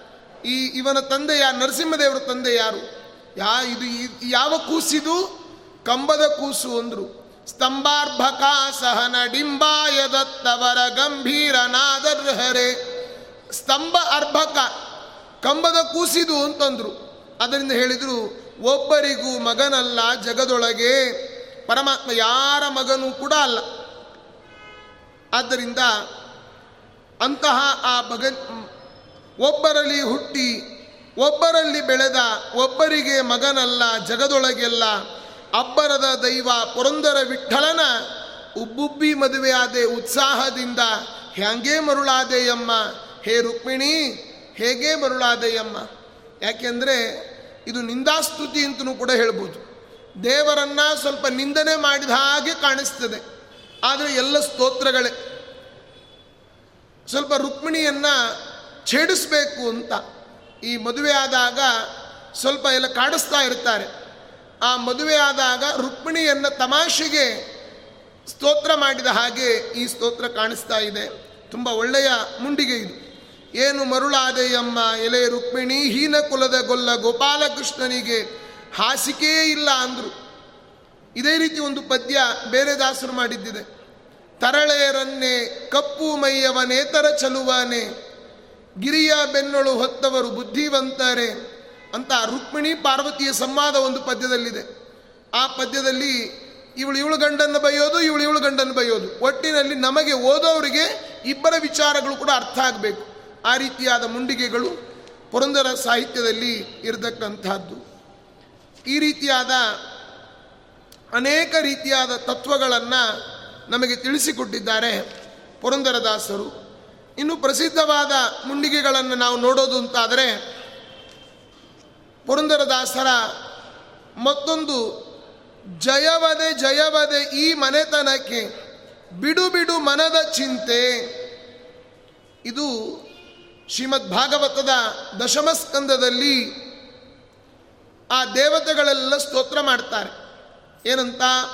ಸತ್ಯವ್ರತಂ ಸತ್ಯ ಪರಂ ತ್ರಿಸತ್ಯಂ ಸತ್ಯಸ್ಯ ಯೋನಿಂ ನಿಹಿತಂಚ ಸತ್ಯೇ ಸತ್ಯಸ್ಯ ಸತ್ಯಂ ಉತ ಸತ್ಯ ನೇತ್ರಂ ಸತ್ಯಾತ್ಮಕಂ ತ್ವಾಂ ಶರಣಂ ಪ್ರಪನ್ನ ಏಕಾಯನೋಸೌ ದ್ವಿಪಲಸ್ತ್ರಿಮೂಲ ಚತುರಸ ಷಡಾತ್ಮ ಅಂತ ಆ ರೀತಿ ದೇವರನ್ನು ಅನೇಕ ರೀತಿ ತಾತ್ವಿಕವಾಗಿ ಸ್ತೋತ್ರ ಮಾಡಿದ್ದಾರೆ। ಆ ಎಲ್ಲ ಸ್ತೋತ್ರಗಳನ್ನು ಈ ಪದ್ಯದಲ್ಲಿ ಸಂಗ್ರಹ ಮಾಡ್ತಾರೆ। ಹೇಳ್ತಾರೆ ಜಯವದೆ ಜಯವದೆ ಈ ಮನೆತನಕ್ಕೆ ಬಿಡು ಬಿಡು ಮನದ ಚಿಂತೆ. ಏನು ಜಯವದೆ ಜಯವದೆ? ಅಂದರೆ ಈ ತತ್ವಗಳನ್ನು ಚಿಂತನೆ ಮಾಡಿದರೆ ನಮಗೆ ಖಂಡಿತವಾಗಿಯೂ ಕೂಡ ಜಯ ಆಗ್ತದೆ. ಸೋಲು ಅಂತ ಅನ್ನೋದು ಇಲ್ಲೇ ಇಲ್ಲ. ಪರಮಾತ್ಮನ ಉಪಾಸನೆಯನ್ನು ಮಾಡಿ ಸೋತವರು ಅಂತ ಇಲ್ಲವೇ ಇಲ್ಲ. ಯತ್ರ ಹರಿಹಿ ತತ್ರ ವಾಯು ಯತ್ರ ಹರಿವಾಯು ತತ್ರ ಜಯ. ಅಲ್ಲಿ ಜಯ ಇದ್ದದ್ದೇ. ಆದ್ದರಿಂದ ಬಿಡು ಬಿಡು ಮನದ ಚಿಂತೆ. ಶುಕನೆಂಬ ಹಕ್ಕಿ ಹೇಳುತ್ತದಪ್ಪ. ಜಗವೆಂಬೋ ಗಿಡ ಹುಟ್ಟೈತಣ್ಣ ಹಣ್ಣುಗಳೆರಡು ಐದಾವಪ್ಪ. ಮೂರು ಬುಡದ ಗಿಡ ಕೇಳಣ್ಣ. ಶುಕನೆಂಬ ಹಕ್ಕಿ ಹೇಳ್ತೈತಪ್ಪ ಅಂದ್ರೆ ಏನರ್ಥ? ಶುಕಾಚಾರ್ಯರು ಪರೀಕ್ಷಿತ ಮಹಾರಾಜನಿಗೆ ಹೇಳುವಂತಹದ್ದು ಜಗವೆಂಬೋ ಗಿಡ ಹುಟ್ಟೈತಣ್ಣ ಜಗದ್ ವೃಕ್ಷದ ವಿಚಾರವನ್ನು ಹೇಳ್ತಾರೆ. ಊರ್ಧ್ವಮೂಲ ಮಧಶಾಖಂ ಅಶ್ವತ್ಥಂ ಪ್ರಾಹುರವ್ಯಯಂ ಛಂದಾಂಸಿ ಯಸ್ಯ ಪರ್ಣಾನಿ ಯಸ್ತಂ ವೇದ ಸವೇದವಿತೆ ಇದು ಗೀತೆದ್ದು. ಅಲ್ಲಿ ಹೇಳುವಾಗ ಏಕಾಯನೋಸೌ ದ್ವಿಪಲಸ್ತ್ರಿ ಮೂಲ ಚತುರಸ ಪಂಚಶಿಫ ಷಡಾತ್ಮ ಅಲ್ಲಿ ಇದನ್ನೇ ಜಗದ್ವೃಕ್ಷದ ವ್ಯಾಪಾರವನ್ನೇ ಅಲ್ಲಿ ತಿಳಿಸ್ತಾರೆ. ಇಲ್ಲಿ ಜಗವೆಂಬೋ ಗಿಡ ಹುಡ್ತೈತಣ್ಣ ಅಂದರೆ ಆ ಭಗವದ್ಗೀತೆಯಲ್ಲಿ ಹೇಳಿದ ಊರ್ಧ್ವ ಮೂಲ ಮದ ಶಾಖಂ. ಜಗತ್ತು ಅಂತನ್ನುವ ಒಂದು ಅಶ್ವತ್ಥ ವೃಕ್ಷ. ಇದನ್ನು ಸೃಷ್ಟಿ ಮಾಡಿದವ ಯಾರು? ಭಗವಂತನೇ. ಧಾತ ಯಥಾ ಪೂರ್ವಮಕಲ್ಪಯತ್ ಅಂತ ನಾವು ನೋಡ್ತೇವೆ. ಏಕಾಯನೋಸೌ ದ್ವಿಬಲಸ್ತ್ರಿಮೂಲ ಚತುರಸ ಪಂಚಶಿಪ ಷಣಾತ್ಮ. ಸಪ್ತತ್ವಗ್ ಅಷ್ಟ ವಿಟಪೋ ನವಾಕ್ಷ ದಶಚ್ಛದಿ ದ್ವಿಖಗೋ ಹ್ಯಾದಿವೃಕ್ಷ. ಈ ಜಗವೆಂಬೋ ಗಿಡ ಹುಟ್ಟೈತಣ್ಣ ಅಂದರೆ ಇಡೀ ಜಗತ್ತಿನ ವೃಕ್ಷಕ್ಕೆ ಮೂಲನಾಗಿರ್ತಕ್ಕಂಥವನು ಪರಮಾತ್ಮ. ಅದರಲ್ಲಿ ಎರಡು ಹಣ್ಣುಗಳು ಅಂತಂದರೆ ಯಾವುದು? ದ್ವಿಫಲ, ಪ್ರವೃತ್ತಿ ಕರ್ಮ, ನಿವೃತ್ತಿ ಕರ್ಮ ಅಂತ ಎರಡು ಕರ್ಮಗಳನ್ನು ನಾವು ಮಾಡ್ತೇವೆ. ಅದನ್ನು ಹೇಳ್ತಾ ಇದನ್ನೇ ಹಣ್ಣುಗಳೆರಡು ಐದಾವಪ್ಪ ಅಂತ ಹೇಳಿದ್ದು ಇದರಲ್ಲಿ ಫಲ ಅಂತಂದರೆ ಫಲವನ್ನು ನಾವು ಚಿಂತನೆ ಮಾಡಬೇಕು ಅಂದರೆ ಫಲವೇ ರಸವಿರಬೇಕಪ್ಪ. ಇಲ್ಲಿ ಯಾವುದು ರಸ ಅಂತಂದರೆ ಚತುರಸಹ ಅಂದರೆ ಪ್ರವೃತ್ತಿ ಕರ್ಮಗಳ ರಸ, ಅದರ ಕರ್ಮಗಳ ಫಲದ ಅನುಭವ. ಅದನ್ನೇ ಚತುರಸ ಅಂತ ಹೇಳಿದರು. ಇನ್ನು ನಿವೃತ್ತಿ ಕರ್ಮ, ಪ್ರವೃತ್ತಿ ಕರ್ಮದ್ದು ಕೇವಲ ಸುಖ ಮಾತ್ರ. ಆದರೆ ನಿವೃತ್ತಿ ಕರ್ಮವನ್ನು ಮಾಡಿದರೆ ಅದರ ಫಲ, ಮೋಕ್ಷವೇ ಫಲ. ಚತುರಸಃ, ತ್ರಿಮೂಲ, ಈ ವೃಕ್ಷಕ್ಕೆ ಮೂಲವಾಗಿರ್ತಕ್ಕಂಥದ್ದು ಮೂರು ಮೂಲ. ನಮ್ಮಲ್ಲಿ ಏನೇ ಡೆವಲಪ್ ಆಗಬೇಕಾದರೂ ಮೂಲ ಯಾವುದು ಅಂತಂದರೆ ತ್ರಿಮೂಲ. ಸತ್ವಗುಣ, ರಜೋಗುಣ, ತಮೋಗುಣ. ತ್ರಿಮೂಲ. ಮೂರು ಬುಡದ ಗಿಡ ಕೇಳಣ್ಣ, ಸತ್ವರಜಸ್ತಮೋ ಗುಣಗಳ ಮೂರು ಬುಡದ ಗಿಡ ಇದು. ಪಂಚಶಿಫ, ಐದು ದೊಡ್ಡ ಹರೆ ಕಾಣಪ್ಪ, ಐದು ಗೆಲ್ಲುಗಳು ಬಿಟ್ಟಿದ್ದಾವಂತೆ ಇದರಲ್ಲಿ. ಯಾವುದು ಐದು ಅಂದರೆ ಅದರಲ್ಲಿರುವ ರೂಪ, ರಸ, ಗಂಧ, ಸ್ಪರ್ಶ ಅಂತನ್ನತಕ್ಕಂಥದ್ದೇ ಐದು. ಅದರಲ್ಲಿರ್ತಕ್ಕಂಥ ಬಿಳಿ. ಇನ್ನು ಇದಕ್ಕೆ ಯಾರು ಜೋತು ಬಿದ್ದಿದ್ದಾರೆ? ರೂಪ, ರಸ, ಸ್ಪರ್ಶ, ಗಂಧ.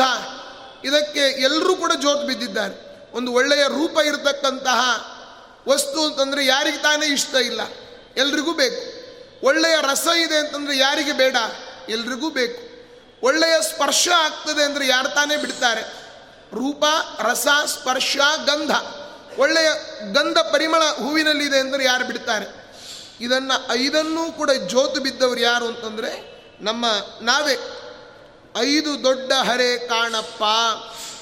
ಆರು ಬಗೆಯ ಸ್ವರೂಪ ಕೇಳು. ಆರು ರೀತಿಯಾದಂತಹ ಪರಿಣಾಮ ನಮ್ಮ ಈ ಜಗದ್ ವೃಕ್ಷದಲ್ಲಿ, ನಮ್ಮ ದೇಹದಲ್ಲಿ ಆಗತಕ್ಕಂಥದ್ದು ಯಾವುದು ಅಂತಂದರೆ ಜಾಯತೆ, ಅಂದರೆ ಜನ್ಮ, ಸತ್ತ, ಪರಿಣಾಮ, ವೃದ್ಧಿ, ಅಪಕ್ಷಯ, ನಾಶ. ಜಾಯತೆ, ವ್ರಿಯತೆ, ಮ್ರಿಯತೆ ಪರಿಣಮತೆ ಇತ್ಯಾದಿಗಳನ್ನು ಆರ, ಆರು ವ್ಯತ್ಯಾಸಗಳು ನಮ್ಮ ಈ ದೇಹದ ಒಳಗಡೆ ಆಗ್ತಕ್ಕಂಥದ್ದು ಸಪ್ತತ್ವಕ್ ಏಳು ಬಗೆಯ ತೊಗಟು ತುಂಟಣ್, ತೊಗಟು ಉಂಟಣ್ಣ. ಯಾವುದು ಏಳು ಬಗೆಯ ತೊಗಟು? ಸಪ್ತತ್ವಕ್ ಚರ್ಮ, ಮಾಂಸ ಮೇಧಸ್ಸು ರಕ್ತ, ಮಜ್ಜ, ಎಲುಬು ಅಂತಕ್ಕಂಥದ್ದು ಏಳು ಆವರಣಗಳು ಜಗದ್ವೃಕ್ಷದಲ್ಲಿ ಅಂದರೆ ನಮ್ಮ ದೇಹದ ಒಳಗಡೆ ಇರತಕ್ಕಂಥದ್ದು. ಅಷ್ಟ ವಿಟಪ ಎಂಟು ಶಾಖೆಗಳಿದ್ದಾವೆ. ಯಾವುದು ಎಂಟು ಶಾಖೆಗಳು? ನಮ್ಮ ದೇಹದ ಒಳಗಡೆ ಏನು? ಕಣ್ಣು, ಕಿವಿ, ಕೈ, ಕಾಲು, ಮೂಗು, ಬಾಯಿ ಏನು ದ್ವಾರಗಳಿದ್ದಾವೆ? ಪಾಯು ಉಪಸ್ಥ ಇತ್ಯಾದಿ ಇಂದ್ರಿಯಗಳು ಒಂಬತ್ತು ರಂಧ್ರಗಳು ಅಂತಂದರೆ ಈ ನವದ್ವಾರಗಳು. ಅಕ್ಷವು ಇದಕ್ಕೆ ಒಂಬತ್ತೈತೆ. ಒಂಬತ್ತು ಕಣ್ಣಿನ ಒಂಬತ್ತು ಹೋಲಿರ್ತಕ್ಕಂತಹ ಗಿಡ ಇದು. ದಶಚ್ಛದಿ ಎಲೆಗಳು ಹತ್ತು ಐದಾವಪ್ಪ. ನಮ್ಮಲ್ಲಿ ಹತ್ತು ಎಲೆಗಳು ಅಂತಂದರೆ ಯಾವುದು? ಪಂಚಕರ್ಮೇಂದ್ರಿಯಗಳು ಪಂಚ ಜ್ಞಾನೇಂದ್ರಿಯಗಳು ದ್ವಿಖಗ, ಇದರಲ್ಲಿ ಎರಡು ಪಕ್ಷಿಗಳಿದೆ. ಯಾವುದು ಅಂತಂದರೆ ಜೀವಾತ್ಮ ಮತ್ತು ಪರಮಾತ್ಮ. ಪ್ರವೃತ್ತಿ ಕರ್ಮ ಮತ್ತು ನಿವೃತ್ತಿ ಕರ್ಮ ಅಂತರತಕ್ಕಂಥದ್ದು ಇದರ ಎಲ್ಲ ಸಾರ ಎಲ್ಲಿದೆ ಅಂತಂದರೆ ದ್ವಾಸು ಪರ್ಣ ಸಯುಜ ಸಖಾಯ ಸಮಾನ ವೃಕ್ಷಂ ಪರಿಪುಷ್ಪಜಾತೆ ತಯೋರನ್ಯ ಅನ್ಯ ಪಿಪ್ಪಲಂ ಸ್ವಾದು ಅತ್ತಿ ಅನಶ್ನನ್ಯ ಅಭಿಚಾಕ ಶೀತಿ ಅಂತನ್ನುವ ಈ ಶ್ರುತಿಯಲ್ಲಿ ಇದರ ತತ್ವಗಳೆಲ್ಲ ಇದೆ. ಒಂದೇ ಹಕ್ಕಿ ಹಣ್ತೈ ಹಣ್ತಿಂತೈತೆ ಮತ್ತೊಂದು ಹಕ್ಕಿ ನೋಡ್ ನೋಡುತ್ತದಪ್ಪ. ಇಲ್ಲಿ ಹಣ್ಣು ತಿಂದ ಹಕ್ಕಿ ಅಂತಂದ್ರೆ ಯಾರು ಜೀವಾತ್ಮ. ಎಲ್ಲವನ್ನು ಪದಾರ್ಥಗಳನ್ನು ಕೂಡ ಭೋಗ ಮಾಡ್ತಾನೆ. ಯಾರು ಒಳಗಡೆ ತಿನ್ನದೇ ಇದ್ದರೂ ಕೂಡ ತಿಂದ, ತಿನ್ನುವ ಹಕ್ಕಿ ಬಡವಾಗೈತೆ. ಆ ತಿನ್ನದೇ ಇರತಕ್ಕಂತಹ ಪರಮಾತ್ಮ ಅವನು ಕಾಂತಿಯುಕ್ತನಾಗಿದ್ದಾನೆ. ತಿಂದ ಹಕ್ಕಿ ಬಡವಾಗೈತೆ. ಎಲ್ಲವನ್ನು ತಿಂದರೂ ಕೂಡ ನಾವು ಸೊರಗಿ ಸೊಣಕಲಾಗಿದ್ದೇವೆ. ಅದನ್ನೇ ಜೀವಾತ್ಮ, ಪರಮಾತ್ಮ ಅಂತನ್ನುವ ಆ ಒಂದು ಕಾನ್ಸೆಪ್ಟ್ನಲ್ಲಿ ಇದನ್ನು ತಿಳಿಸ್ತಾರೆ. ಹಣ್ಣಿನ ಒಳಗೆ ನಾಲ್ಕು ರಸವು ಐದು ದೊಡ್ಡ ಹರೆ ಕಾಣುತ್ತಪ್ಪ ಆರು ಬಗೆಯ ಸ್ವರೂಪ ಕೇಳು, ಏಳು ಬಗೆಯ ತೊಗಟುಂಟಣ್ಣ. ಸಣ್ಣ ಗರಿಗಳು ಎಂಟೈದಾವೆ ಅಕ್ಷವು ಇದಕ್ಕೆ ಒಂಬತ್ತೈತೆ ಎಲೆಗಳು ಹತ್ತು ಐದಾವಪ್ಪ, ಒಂದೇ ಹಕ್ಕಿ ಹಣ್ಣು ತಿಂತೈತೆ, ಮತ್ತೊಂದು ಹಕ್ಕಿ ನೋಡ್ತದಪ್ಪ. ಜೀವಾತ್ಮ ಎಲ್ಲವನ್ನು ಭೋಗ ಮಾಡ್ತಾನೆ. ನಾವೆಲ್ಲ ಭೋಗ ಮಾಡೋದನ್ನು ಪರಮಾತ್ಮ ನೋಡ್ತಾ ಇರ್ತಾನೆ. ಒಂದೇ ಹಕ್ಕಿ ಹಣ್ಣು ತಿಂತೈತೆ ಜೀವ. ಮತ್ತೊಂದು ಹಕ್ಕಿ ನೋಡ್ತೈತಪ್ಪ ಪರಮಾತ್ಮ. ಹಣ್ಣು ತಿಂದಕ್ಕಿ ಬಡವಾಗೈತೆ. ಎಲ್ಲವನ್ನು ಭೋಗಿಸಿದ ನಾವು ಬಡವಾಗಿದ್ದೇವೆ. ಈ ಹೊರಗಡೆಯ ದೇಹ ದಪ್ಪ, ತೆಳು ಅದಲ್ಲ. ಒಳಗಡೆಯ ಸಾಧನೆ ದಪ್ಪ ಆಗಬೇಕು.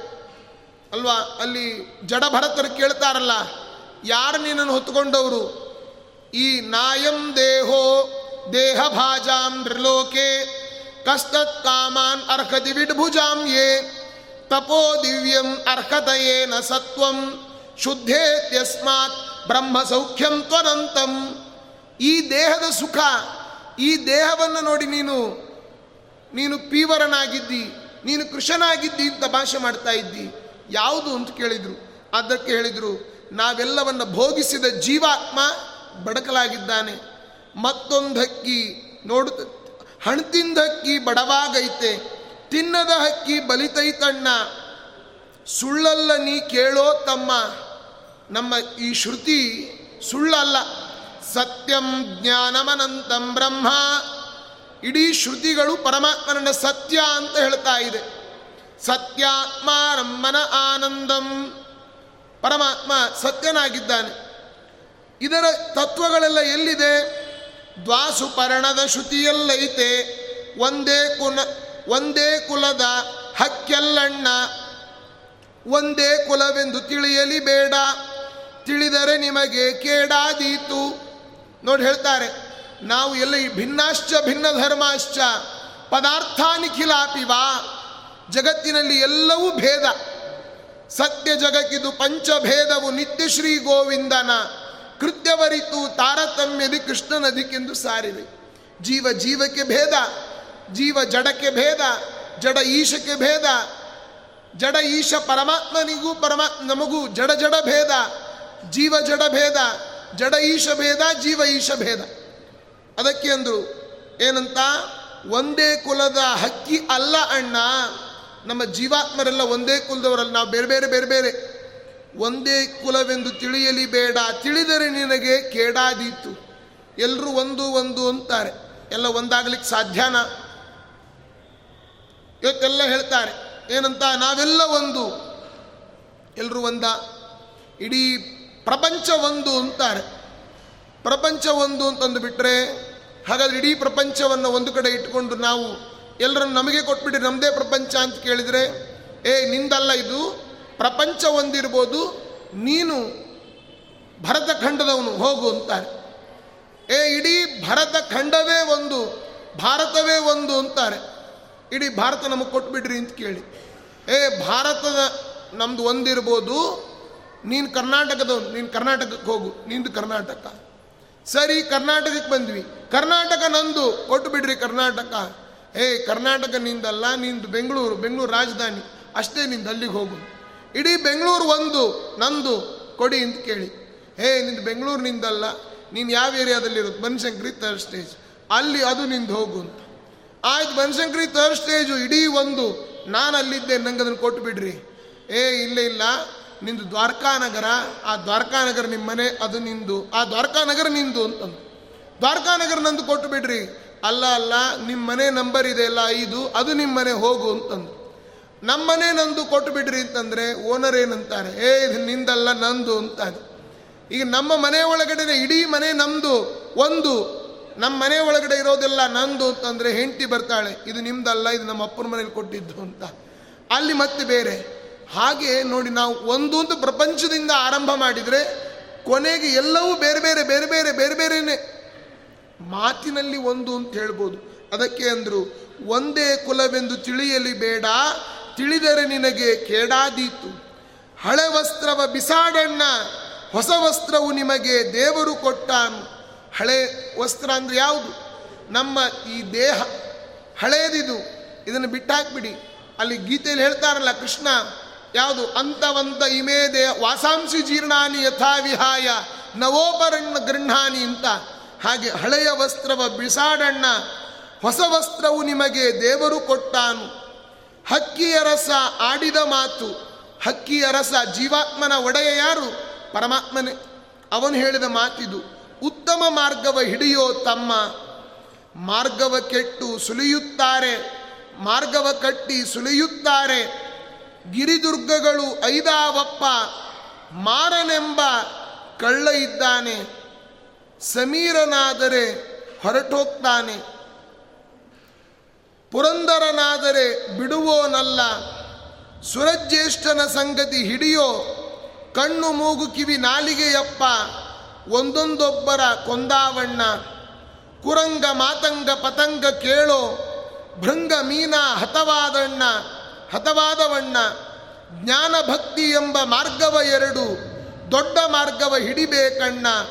ದೊಡ್ಡ ಸಂಗತಿ ಬರುವೋ ತನಕ ಎರಡೂ ಮನೆಯಲ್ಲಿ ಇರಬೇಕಣ್ಣ. ದಾನದ ಕೈಯ ತೋರಿಸಿ, ತೋರಿಸಬೇಕು. ಅದರಿಂದ ನದಿಯ ದಾಟುತಿಯಪ್ಪ ನಿನ್ಯೋಗ್ಯತೆ ತಿಳಿದ ಮೇಲೆ ಪುರಂದರ ವಿಠಲ ಸ್ಥಳ ಕೊಟ್ಟಾನು. ಜಯವದೆ ಜಯವದೆ ಈ ಮನೆತನಕ್ಕೆ ಬಿಡು ಬಿಡು ಮನದ ಚಿಂತೆ ಅಂತ ಪುರಂದರದಾಸರು ಹೇಳಿದ್ದಾರೆ. ಈ ಆರನೇ ಪದ್ಯದಿಂದ ಹತ್ತನೇ ಪದ್ಯದ ತನಕ ನಾಳೆ ಇದರ ವ್ಯಾಖ್ಯಾನವನ್ನು ಮುಂದುವರಿಸೋಣ ಅಂತ ಹೇಳ್ತಾ ಶ್ರೀಕೃಷ್ಣ.